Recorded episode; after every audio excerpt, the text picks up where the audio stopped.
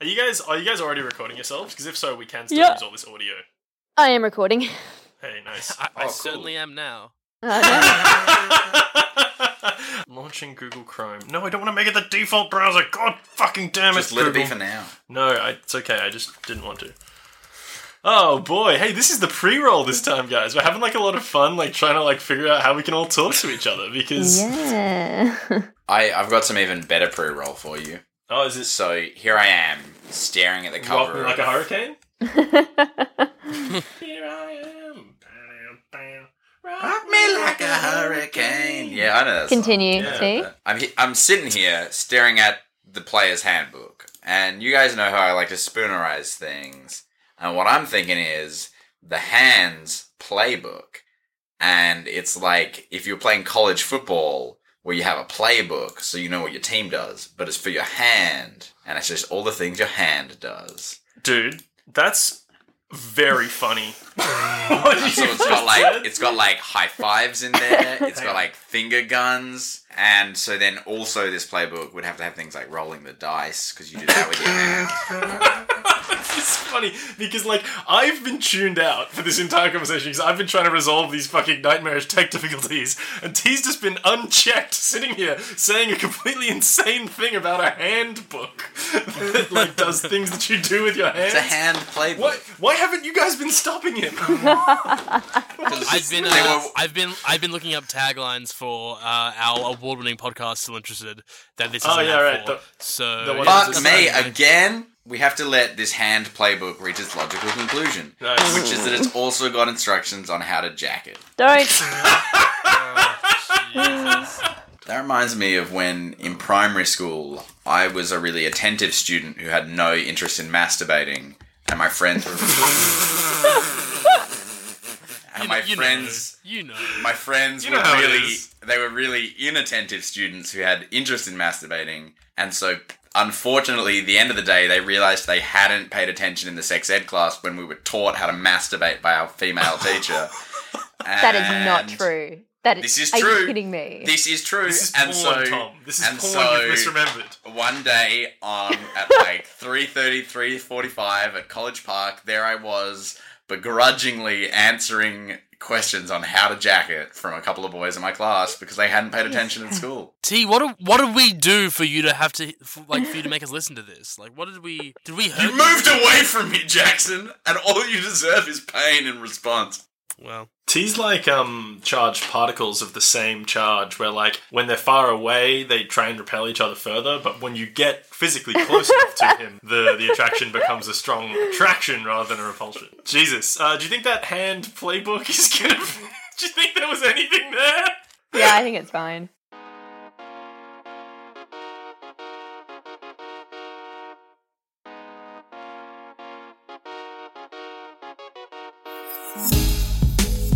This is a tale of a strange and dangerous world, a world known as Carthus. This is an adventure full of magic, hardship, and ale. This is a tale about a world at war and the people who are forced to endure it. From the wounds of battle come three unlikely partners, trying to make sense of something much larger than themselves. But, more than any of that, this is a story about how to win loot and influence dragons.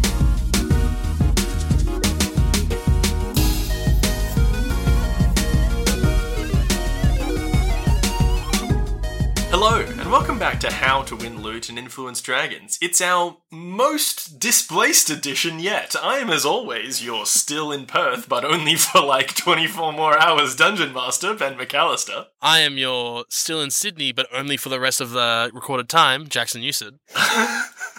i am your the only one who seems to never leave perth thomas owen And I'm your. Oh god, I'm in Ireland again. Yeah, wow, terrible. Emerald, Emerald Isle correspondent once more. Yeah, Grace only goes to Ireland, though. That's the thing. what are you irish or I something know. Yes. Classic brainwaves. Uh, all right. Got me. So yeah, this is weird. This is fun. I'm sitting here in a room with just tea. This is um the least Like, no coffee. yeah, just tea, no coffee. Or straight tea, no chaser, which should be the name of your spoken word album. Um, I refuse to let any of the guys from the Chaser have any yeah, features no, on there's it. no chaser. Even though they all wanted to come on, you were like, no, this is straight tea, no chaser. Yeah. Yeah. So good at comedy, though. Hey, so yeah, this is weird. Like it's it's just Tom and I in the room here, so everything's getting very s- silly. Yeah. You know, I've got my um, red clown nose on and my Groucho Marx glasses. And B-Man can't see it, but on my side of the card table, I've got my dick out. Oh, dude, I can't see it. You're right, and for that I'm thankful That's because of so the DM silly screen. and so fun. Yeah, thanks Wizards of the Coast for providing me with this dick screen. well, considering we don't have uh, each other's physical presences to, to keep us uh, warm and full of joy, why don't we just just press press forward and hope that at least Drasilia Duncan and Jody's having each other's physical presences will will bleed out into our reality. And I recommend we do that by by doing a little bit of a recap of our podcast, How to Win Loot and Influence Dragons. I really hope none of them bleed out this episode. I hope they all bleed out this episode.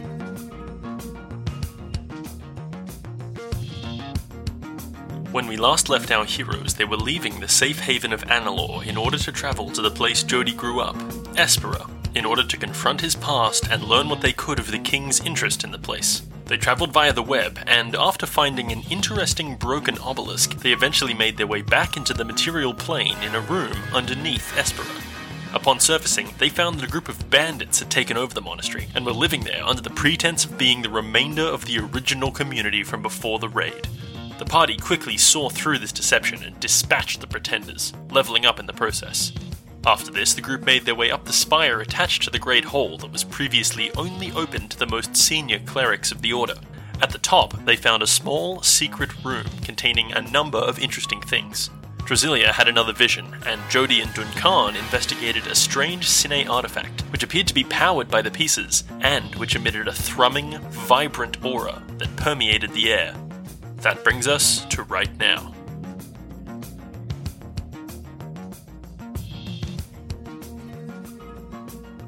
We're going to pick up where we left off, which is you've just slotted the piece into the, uh, I guess you could call it, antenna in the tower behind the Great Hall in Espera, and you felt that that feeling of the clean, crisp air has returned. What do you think you all do? Yeah, I, I think Jody probably turns to Duncan and says, "Can you, do you feel that, Duncan?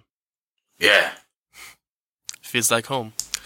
I um, I just want to, we don't don't let me forget the piece, but I, I, I um, I think we should leave it here just while we're exploring, if that's okay with you. That sounds pretty risky to me.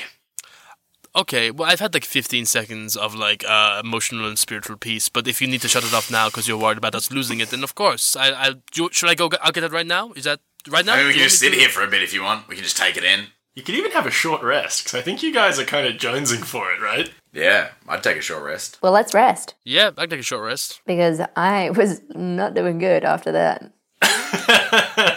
hey, I will say this for you guys. Um, whilst you're short resting, whilst this like antenna is active, when you spend a hit die uh, or any number of hit dice, you can get an additional hit dice added to your short rest for free. Ooh. This is uh, the the game mechanic aspect of this like Espera air that was sort of revered for being uh, good for recovery from from illness and injury. Yeah, fuck Makes yeah, you I'm whole beefy. Well, Nice. jo- Jody, Jody's a big old beefcake, so that makes sense. Is he just? Oh, so, so beefy, dude. Like a bloody beef Wellington. Jody's new name is Beef Wellington. I hope we're, hope we're all agreed. Now that he's back in, back in.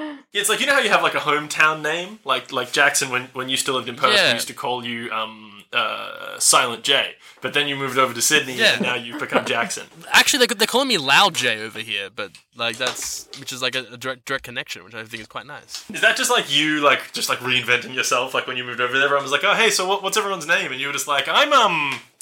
Loud J, and you just kind of like hoped no one would challenge you on that. Well, like yeah, exactly that. I was just like scr- I've just been screaming the whole time. Okay, so you guys have had your long rest. You've recovered some hit points and some additional hit points from breathing this fun, clean, crisp Espera air. I'll say this. I'll say during the time that you guys are resting, sort of in this this tower room, your hour of patching yourself up, you can take some time to, to look out the windows that we described before. I'll just I'll just give you a quick rundown of, of everything that you see out there, and then you can you can know sort of what the lay of the land is in this monastery. So as I mentioned before, as you look out the central window, you can see down below the Great Courtyard. Off to the left, you've got the dormitories uh, and the mess hall, which would have been where you know most of the people will have stayed and, and eaten meals. Uh, off to the right, you've got uh, The what- tidy hall. Yeah, that's right. You've got the messy hole on the left and the tidy hole on the right. On, on, on the right, you instead have the the armory and or kind of workshop because one of the things that Espera was known for, in addition to really good monks, was like fine craftsmanship. Is that where they do all their work, work, work, work, work? Work, work, work, work, work, work, work. yes, that's, that's where they do it. Directly ahead, across the courtyard from the Great Hall and the spire that you guys are currently in, you can see the archway that leads into the courtyard and the road leading off away, north, off back into Carthus proper. On the left and right side of this archway, sort of directly opposing the hall, you can see the apothecary slash the sort of medical bay on the left and the library on the right. So what's the difference mostly between a medical bay and a salt bay?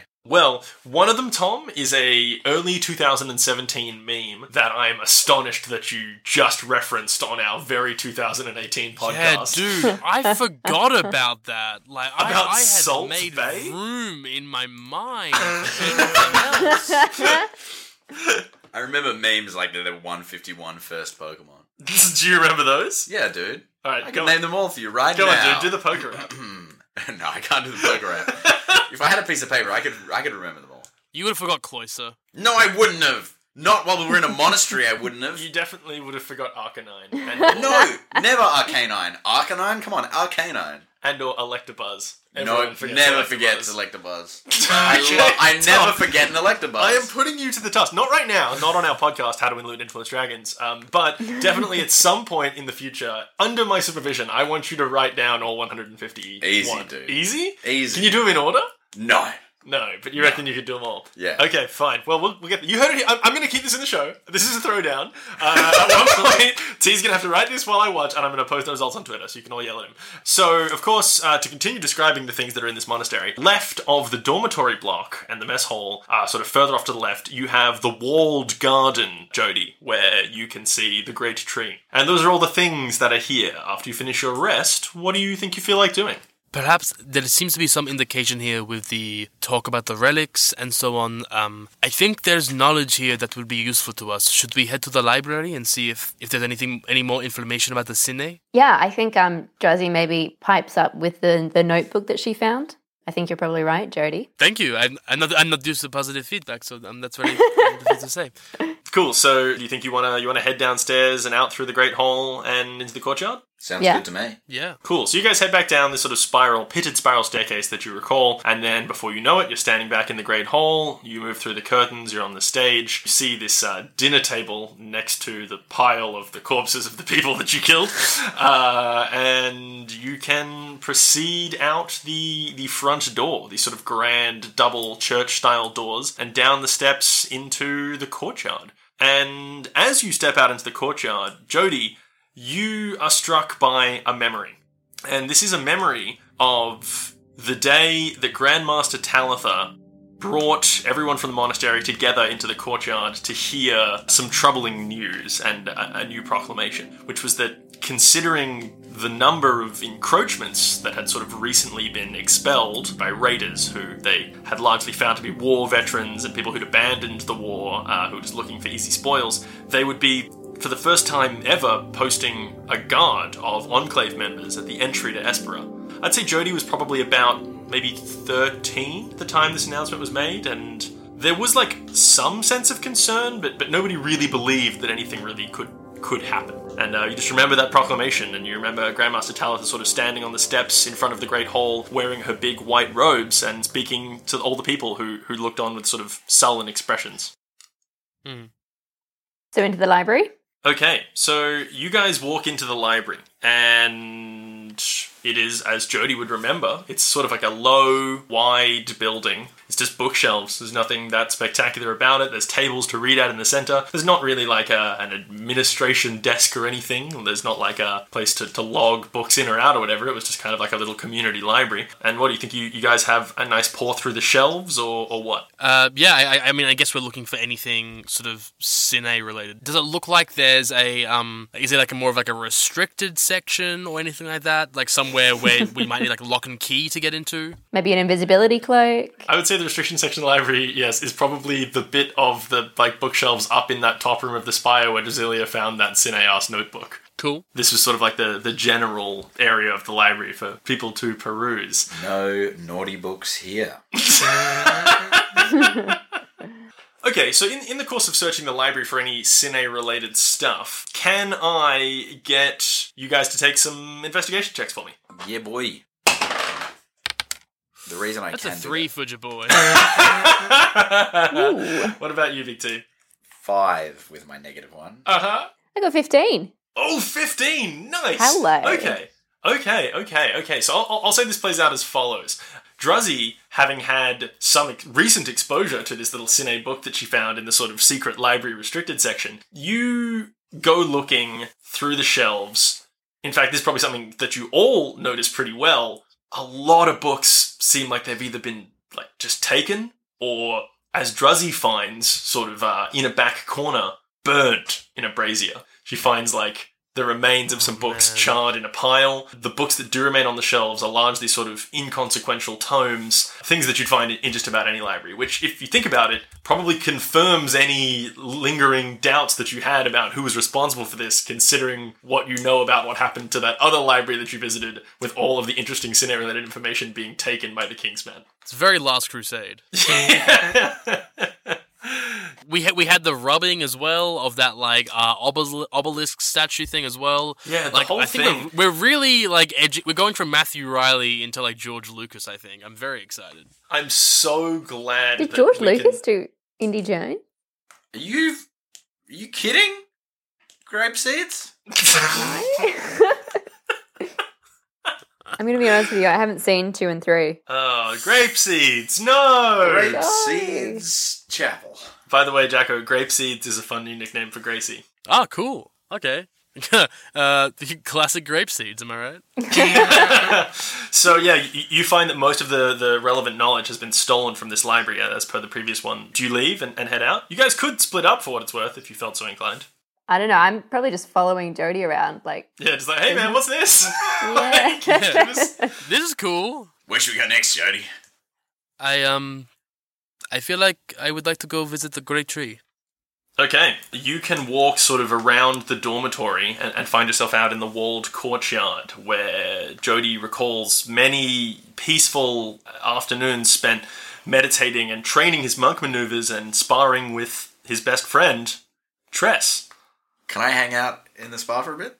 Yeah, dude, there's a spa. There's like a little hot spring, but it's currently like cold. It's fucking luxurious though, dude. Like next Yeah. time, next time, next time you wear an Espera for summer and it's like uh, ten years ago and it hasn't been massacred, it is beautiful. a little hot spring in the, in the civic bed. oh, beautiful, yeah. So yeah, I'll, I'll, I'll paint the scene for you. I'll paint the scene for you. So you're walking out into this garden, and this garden is one that you remember being very well manicured, very well maintained by the monks and clerics.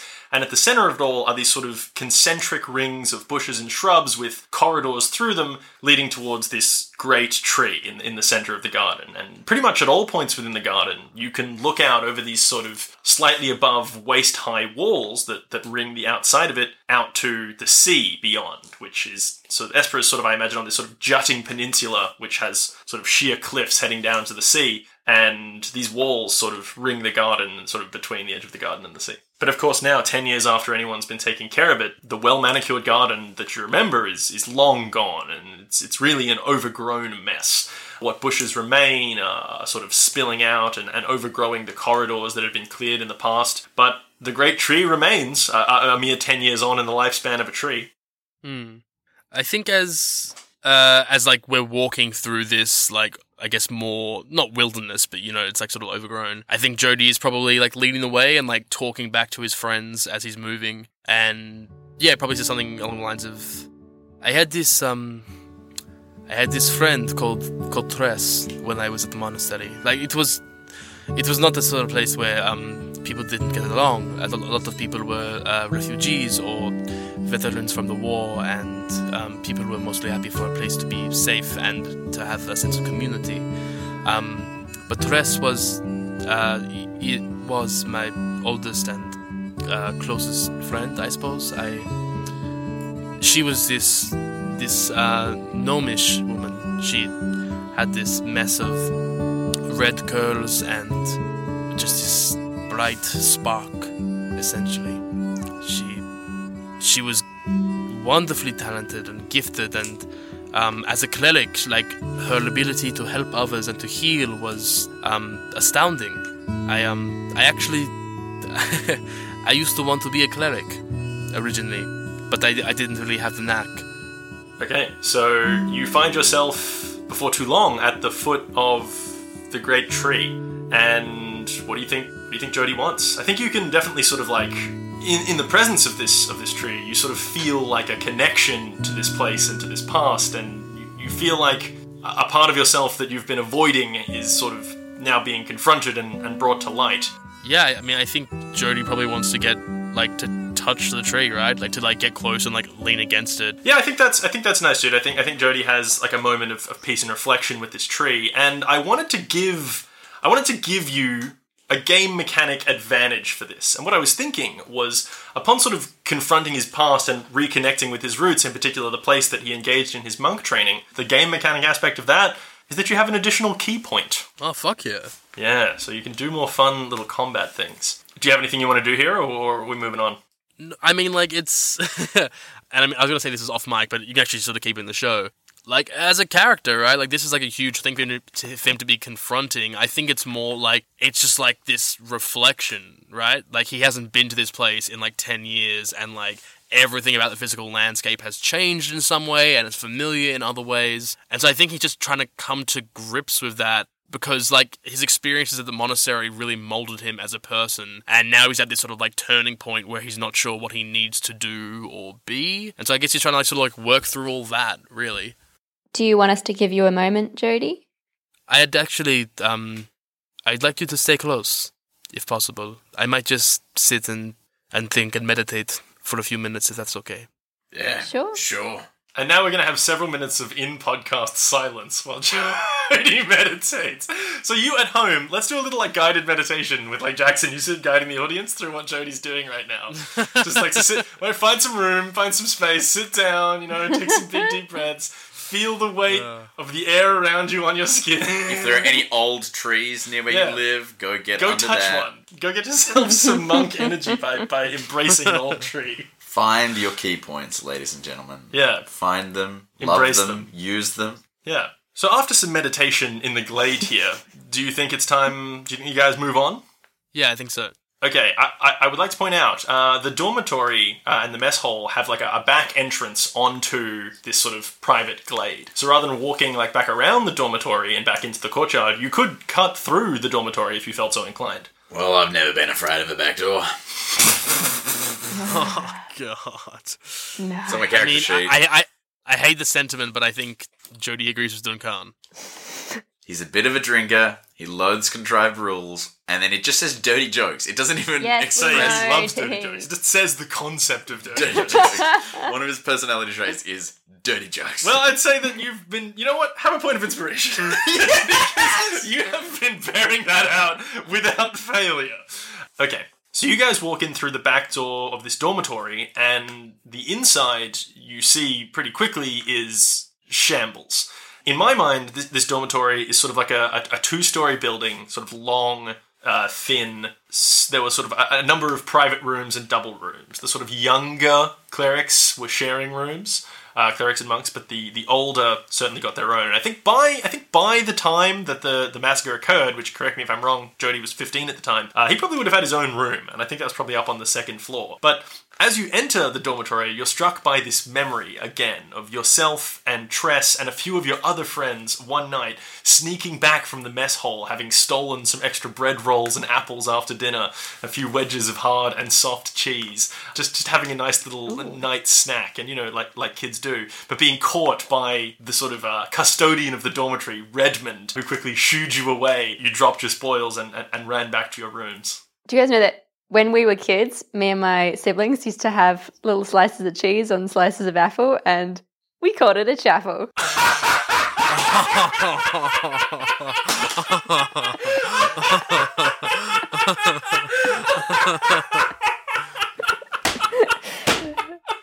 oh no, Ben, are you okay? You've broken him. Oh, that was so funny though.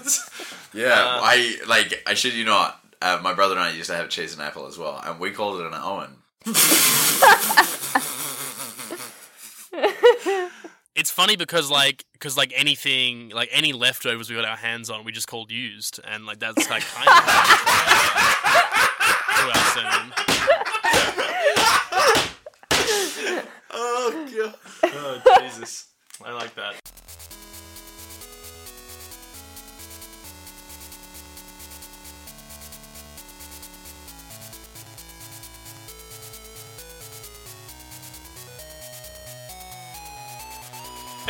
It's me, your big, big European boy dungeon master, just checking in in the middle of the show. I'm currently in Switzerland, which is pretty cool, but you didn't come here to hear about my life, you came here to hear about our good friends Duncan, Drasilia, and Jody. Thanks as always for listening to the show, it really means a lot. We're seeing continued growth in listeners, which is just awesome. We know we can continue to grow though, so if you haven't shared or rated or reviewed the show, please go and give that some thought. It actually helps a lot more than you might think. But really, thank you so much for listening and helping us grow as much as you already have. Also, just wanted to give a quick shout out to Coca Noodle King. That's at Wilson X Davidson on Twitter for tweeting at us and talking about the show. Thanks, Wilson slash Coca. Go show him some love. He deserves it.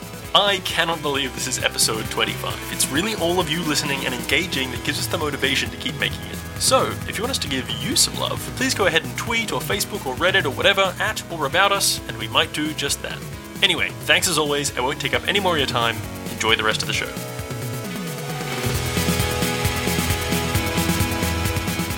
Uh, yeah, so that's the that's the little Jody memory I have for the dormitory and mess hall here. Do you guys think you want to do some exploring of this of this building, or just walking back out into the courtyard? So this is the dorm and mess hall, hey? Yep. So you've been dorm mess hall, you've been library, you've got apothecary and sort of like armory left to check out. Can we head up? Have we been up to Jody's room yet? You can definitely go up there, but you haven't been. Yeah, I, I, I think Jody wants to head up to his old room.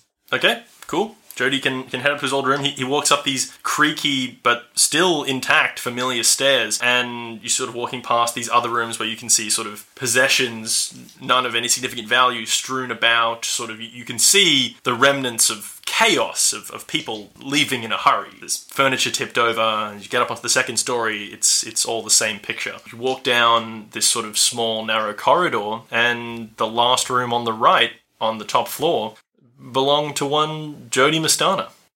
I think Jody probably walks in.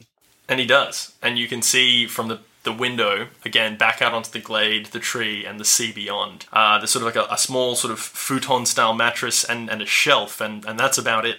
No um, teen heartthrobs pinned up on the wall. Well, that's really up to Jody, isn't it? There's a Rita Hayworth poster with like a tunnel behind it. Ooh. Hayworth poster covering a hastily spooned out hole in the wall. Yeah, yeah, yeah, yeah. And, and- Ah, you're and- a fan of spoonerisms too. we get a scene where like Duncan lifts up the poster and finds the hole, and then like the camera spins around and like disappears down into the hole on like Duncan's terrified face as he realizes that um uh, Tim Jody Robbins is gone. Tim Robbins is gone. Is Yeah, Tim no, Robbins? jo- no, but jo- jo- Jody's gone as well now. Jody's on a beach somewhere in like, the Caribbean.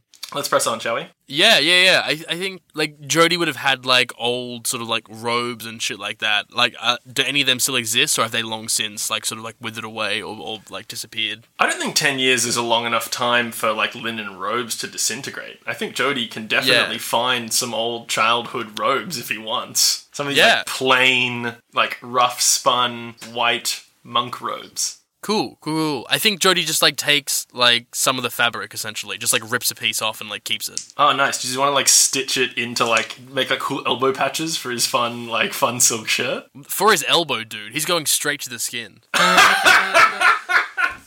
grotesque. Uh, no. No, no, no, no. I, I- I think I think he's just sort of like just keeping it in his pack, you know. Yeah, cool. That's nice. Are we are we heading back out into the courtyard to head over to the apothecary? Yeah, I think let- let's go to the apothecary next. If Danny Potion isn't there, I'm gonna be upset.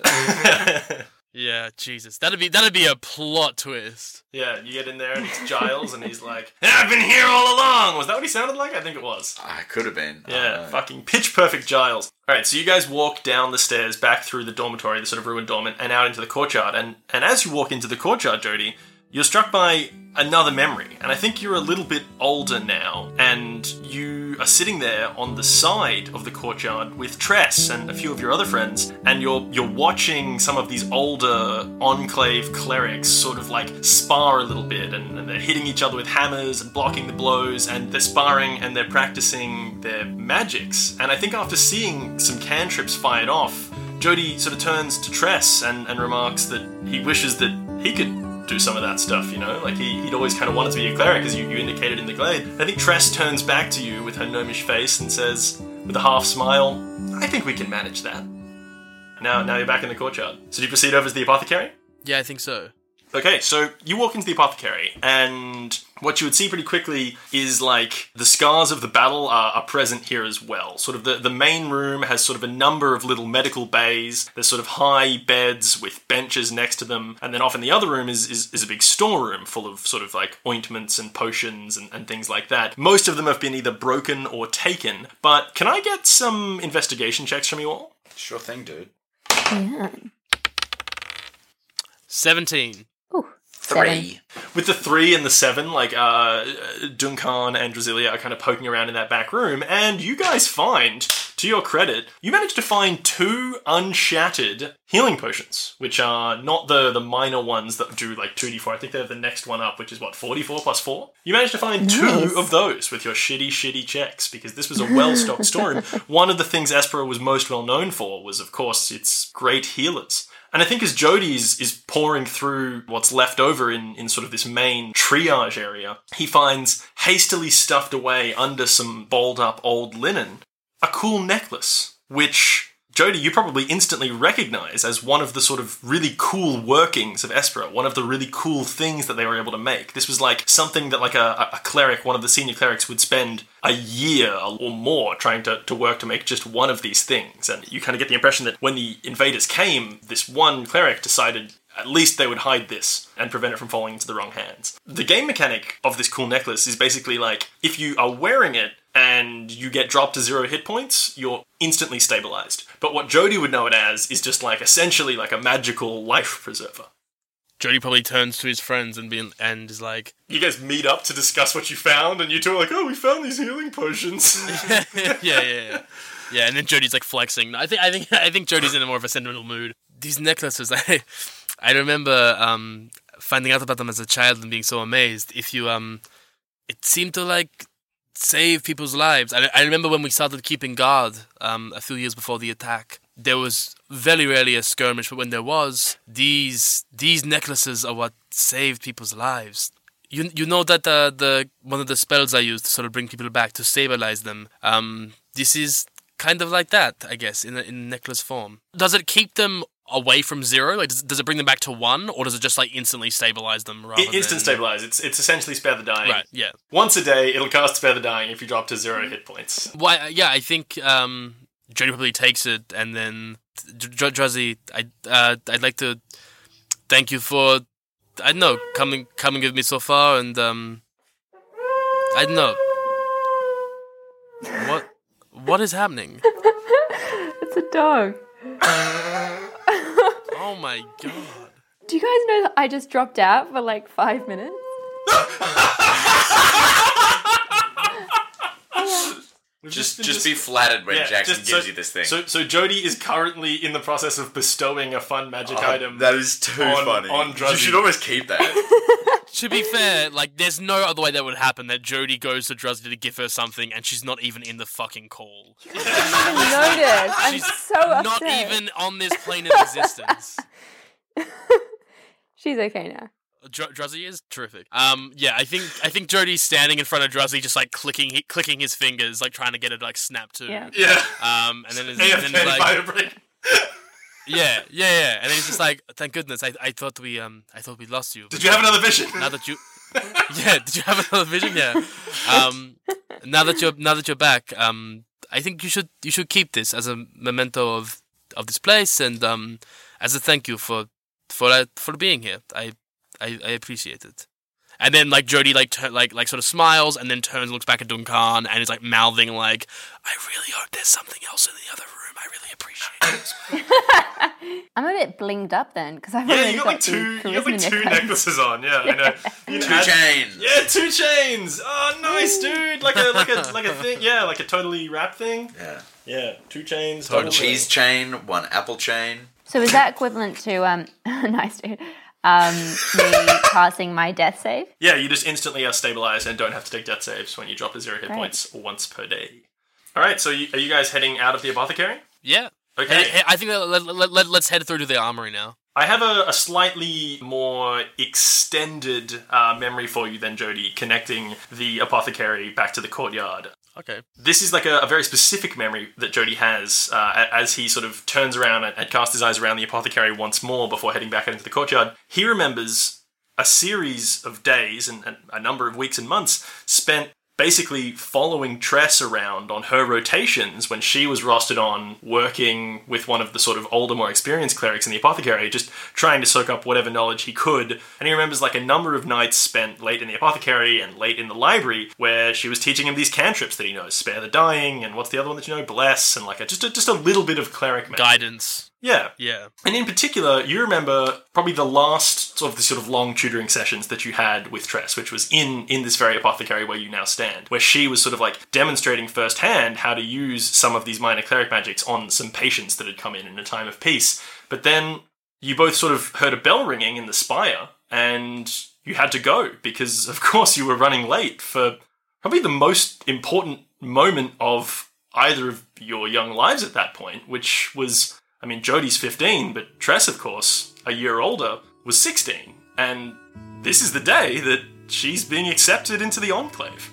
You've got to go get ready. You've got to you've got to get there. And and you remember now as you're walking back out into the courtyard that ceremony, and it's the proudest Jodie has ever been in his life, watching Tress march through the center of the courtyard with the procession of the new Enclave recruits up onto the steps in front of the Great Hall and be bestowed with their red and gold sashes marking their acceptance into the Enclave by Grandmaster Talitha herself. And Jodie is just looking on. I mean, Tress, of course, deserves this. She's always been one of the most talented and worked the hardest, and, and Jodie's hopeful that if he if he keeps working hard, maybe next year when he turns 16, he could make it too. Hmm. I think Jody had actually forgotten that. And so I think a sort of somewhat pained smile comes to his face because I think he'd completely almost like forgotten that moment. Okay, so the last building uh, in Espera is the workshop slash armory, which, as I've kind of mentioned a little bit, but just to put a fine point on it, in addition to having really good healers, one of the other things that Espera was known for was having really amazing craftsmen. There was this workshop that Jody distinctly remembers not really being allowed to spend much time in as a young boy. There was sort of these like gruff older uh, clerics and, and monks who would sort of tell the, the kids to buzz off if they sort of tried to get into the workshop. And there were always rumors that they had something special in there. I bet it was Rihanna. Okay. The work, work, work, work, work joke I made earlier. It's a Oh, callback. Nice. That's where they do their Rihanna work. Yeah, very good, dude. Yeah, I got yeah. it. No, they they had something in there that allowed them to do this work that made these really fine artifacts, like um the necklace. And as you walk into the workshop, you don't really recognize it much, but it is like a series of workbenches and anvils, and at the far end of this sort of largely empty room, it almost sort of seems like there's like there's there's bare racks on the walls where you know weapons and items might have once been stored. But down the far end of the room, there is like a big metal door. Uh, Joey's probably only been in this room like once or twice in his life, and this metal door was always closed. But you notice that it's kind of hanging ajar a little bit and, and buckled a little bit, almost as if it's been kind of ripped back off its sort of locked frame by tremendous force. I think we like, I, yeah, I head to the door and peek in. As you sort of peek around the corner or, or perhaps pull this this door open, you see a small, fully enclosed, non-windowed back room on this workshop and it's it's quite bare but sort of center stage is these two enormous pieces of workshop equipment. One of them appears to be a grindstone but it's made of this really really dark stone you don't sort of immediately recognize and and next to it there is like a slightly oddly shaped anvil made of this very very dark metal that Duncan perhaps immediately recognizes as being the same metal that makes his sword. I move towards the grindstone and I sort of like encourage the others to come with me. Yeah, cool. You can you can head over. It's this epic looking grindstone. Like, and you- you're just struck by like its presence. It seems like more than what it is. It seems special, maybe even a little bit magical. Ooh. Uh, metals. Rock, right? In a sense, but this is also a stone. This grindstone. Oh! Oh! well, well, in that case, I'm gonna need to know what I know about this grindstone. I was like, why is he sleeping on this? I was like, I've given him the fucking softest lob for a stone knowledge check I've ever done in my life. And he's just staring at me like, oh, cool, dude. What's up with this big stone? Go on, mate. oh, um, 11. 11 is not that good, but I will say uh, you run your hand over it and you can feel like, one, this is like no stone you've seen before, but also, just like generally speaking, an 11 is enough for you to feel sort of a vague undercurrent of magical energy coming off this thing. I feel like I need to sharpen my sword on it. Yeah? Yeah, I guess like I whip it out and just put it to it. So without saying anything to his friends, Duncan just like runs his hand over this big grindstone and is like, hmm. Pulls out his sword and just gets to work sharpening it. Yeah, dude. Yeah. Okay. Cool. As the like s- the dark metal of the sword touches the dark stone of the grindstone, this feels right immediately. Like the two click together in this real, just sort of noticeable way. That it just feels like this is these two things have been apart a long time and maybe are coming back together. You can sharpen that blade up, my dude. I'm gonna sharpen it up. You know I am. and what that means for you, my friend, Thomas Owen, in, in a gameplay context, is that this sword now has plus one against anything that's not metal. So if you're cutting through like hmm. leather armor or cloth or something, you get an additional plus one to your attack rolls. Just the attack roll? Just attack. Yeah, cool, cool. What do you guys think you're doing? I think um, Drozzy is starting to get a bit antsy, maybe tapping her toes. Oh yeah? I mean, foot. Tapping her toes. I think Jody probably turns to his friends and is like, "What are we? Where do we go from here? What do you all think? Because there's, there's an argument to say that we already have some of the pieces, and like, do we just take these and hide them away, or try to destroy them, or um, I feel like we've been moving forward for so long and we haven't stopped to think. Well, my sword's sharp, so I think we find something to cut. Drozzy says, I'm quite, you know, intrigued to see where this path takes us. I have a couple of thoughts. This this, this place has been, um, I guess, provoking in that sense. We could we could head to Handelport and we could. Um, well, I I think we need to, we need to rendezvous back with Garrick and see what the plan is, but potentially Handelport, right? I guess where I'm at, this place it could be. I was I was thinking about the the refugees from Sanctuary, and that maybe Espera could um could find that life again. You know, to could have people here, and um maybe it it, it too deserves a new start. I also think that whoever is responsible for this, I want to find them, and I want to kill them. I mean, mate, that's that's what I'm saying about my sharp sword. Like on the one hand, I'm a little bit lost in the moment of the grindstone, but Yeah, no, I certainly thought I was connected. I wasn't saying uh, in addition to that, but um, I was just saying I was uh, agree. I guess because it's a bit of a different uh, change, a change of pace for me, um, in a sense to say something like that. So I was just specifying. But that's yeah, yeah, yeah. Of course, it's the same thing. Of course, well, I I like your I like your pace. yeah. I like the cut of your jib. It's cool. I'm going to say at this point, your sending stones crackle to life. Uh, you feel an incoming message. Because we haven't actually established this. It's probably nighttime. You guys left in the morning. You spent a couple hours traveling through the web, which, as we know, does funny things to time. It's night now. And you get a little message from Garrick. And he's saying, Come in, guys. Uh, where. What's going on? We haven't heard from you all day. What's uh, everything? Everything cool? You guys, uh, you make it down to Espera? What's what's the deal? We found it here. We we made it to Espera. Um, there were some bandits. We cleared them out, and um, it's still standing. Uh, We were thinking. Well, I was thinking perhaps that um, it could be a good place for Andrea and the other refugees to to settle. Perhaps. I think that's a bloody good idea, Jody. I think getting them there is going to be hard, and that that's a nice segue because I know what you might be thinking. You might be thinking, "Oh, we'll just put them all through the web and, and get them all there, get them all there right quick." And maybe we can, but uh, I'm going to hand you over to Alvar here because we've we've we've actually figured figured a few things out after consultation with uh, Elena and uh, and reading that uh, that book that you left behind that you guys found in the tower in the web. I'll just let him tell it. And uh, Alvar gets on and he says, Hello, um, yes, uh, this is what I sounded like, I believe. Uh, can anyone remind me? I think this is roughly it. I've suffered a lot of head traumas during um, combat, and honestly, at this point, I don't remember what anybody sounds like apart from Garrick because he basically just sounds like me. Yeah, that's about right, says Garrick from the other side of the session. yes, okay, uh, I'll, I'll just cut right to it. Um, remember how uh, Elena said that uh, I think he was a little more like this? Yes, that sounds a little more right. No? Yes? Yes. Um, uh, uh, yes, it was, yes. what if you this just is- do something completely new with This is this is right, I believe. Uh, this is this is Alvar. This this feels right. Ah, Um, yeah, there we go. Yes. Uh, remember when we were talking to Elena about uh, the fact that uh, the Eastern League had some access to the web? They seemed to have some pieces, and they maybe couldn't get into uh, Carthus with them, but now it seemed like they could.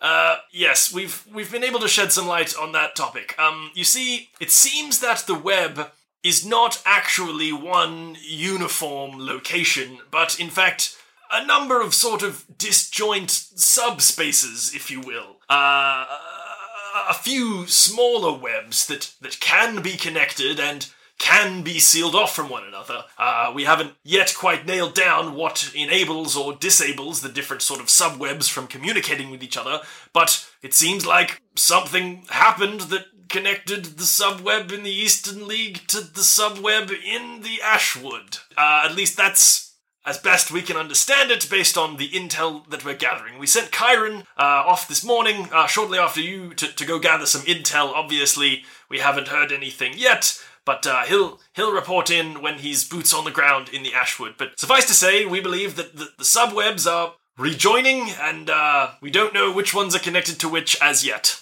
Do you reckon a subweb is kind of like a subreddit? Yeah, I think it is, dude. Um, and, and as you say that, Elena chimes in and says, "Oh, hey, uh, I just wanted to have some input here as well. Um, also, cool thing I figured out. Uh, not something from the book, just something I knew that uh, you know, I figured I'd throw in my two cents, if you will. Uh, uh, uh, Elena's angle. That's what I'm going to call it. We can have one of these every time we chat if you like. I'll have a little special thing that I'll say.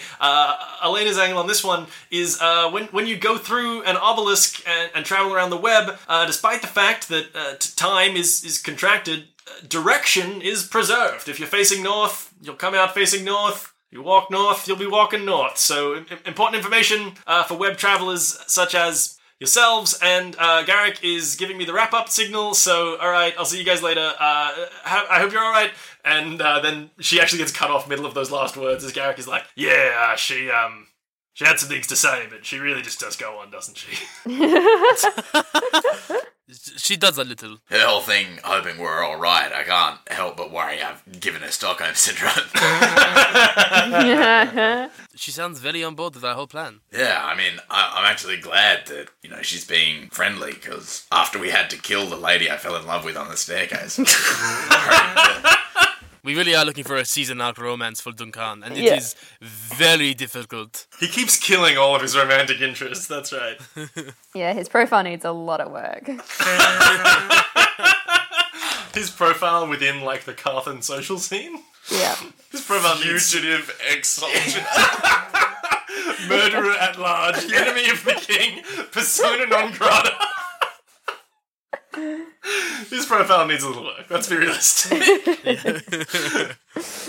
uh, so, do you guys have any information to, to re-impart to your friends in Analog? Um, Is it is it safe to say that you just kind of tell them about uh, learning that there was this like Cine antenna and this other like Cine relic? Also, the the broken obelisk. We got to tell them about that. Yeah, cool. So you tell them about that as well. You tell them that you've Like- got you've like- got a rubbing. So we might be coming to believe that the Eastern League are sort of on their way in. Uh, well, there was renewed fighting in the Ashwood, but it seemed like they could access the subweb. Well, they think that's their hypothesis. Their current hypothesis is that the Eastern League were able to get into the subweb that you guys were in when you were in the Ashwood. where are we heading? Essentially, are we heading to Hamilport now? Because like maybe we just message that back. Yeah, I think we should. Okay. Um. Oh, this isn't twenty-five words anymore, is it? No, Okay, unlimited, um, unlimited, mate. Oh, so Yeah. many Hey guys, how's it going? Um, good to talk to you again. Uh, just wanted to let you know we're going to Hanelport. Gonna go look for the piece. Love you lots, Screw Flanders. nice. Oh, just for old time's sake, I think you get like a chuckle Yeah. back Yeah, from it's Garrick, and like Man. Alvar's kind of like, um, what's with the uh, who's Flanders? Um, uh, never mind. Um, you're heading to Hanelport. Okay, good news. Um, let's stay in touch. Uh, we're still kind of working on that secret backdoor uh, assault that you maybe wanted to try, Duncan. But Hanelport seems like a, a good port of call, uh, if you will. Uh, excuse my uh, word play, as it were. Um, Yes. Okay. How you get? How you gonna head to Hanelport? Um, Should we hop back into the SS Friendship? there's nothing I'd rather do, Jody. That's not true, Duncan. so you guys. Um, you know me too well, mate. So, all right. As I understand it, you guys are going to basically leave the armory and head back into the courtyard before heading down through the stairs in the Great Hall to get into your uh, good ship friendship and back out into the web. And Yep. before that happens, that's that's that's where you guys are going next. And and on your way out of the armory, Jody, you're struck by by one more memory. Okay. Jody, you remember a very specific day. You'd practiced all morning to get the cantrip guidance down pat, studying the notes you had and working through the motions, and you finally got it, and you were so excited. You just had to show Tress. She'd be so proud. So you ran out into the courtyard from the library to find her. There were people walking between the buildings, a few people sparring. It was just like any other afternoon in the sleepy Espera that you'd known from your childhood. And then a horn blew out and cut through that crisp, clean afternoon air. Jody, you'd heard this horn only once before, on the day that Grandmaster Talitha announced the patrols that would keep Espera safe from invaders. This was the horn that was meant to alert people that an attacking force was moving in and that people needed to take cover. But that couldn't be, it had never happened before. Every other raid had been a small group easily dispatched by the highly trained monks and clerics of the Enclave. For them to actually blow the horn, could there really be danger? And then all at once, it's chaos around you in your memory. People are running everywhere, most to the relative shelter of the dormitory or the Great Hall. Some are looking for friends and family, making sure they're safe too. And another group were heading in a decidedly different direction, taking up arms and streaming solemnly towards the main entry to Espera, towards the threat. You spot Tress's tangle of red hair through the crowd. She's fully suited up and with a determined expression is carrying her warhammer and charging towards the sound of the horn. She almost runs headlong into you, standing dumbstruck in the middle of the square. Her expression changes. She looks sad. Sad and deeply concerned for her best friend. She looks at you and says, Jody, what are you standing around for? You. you have to run! And Jody does.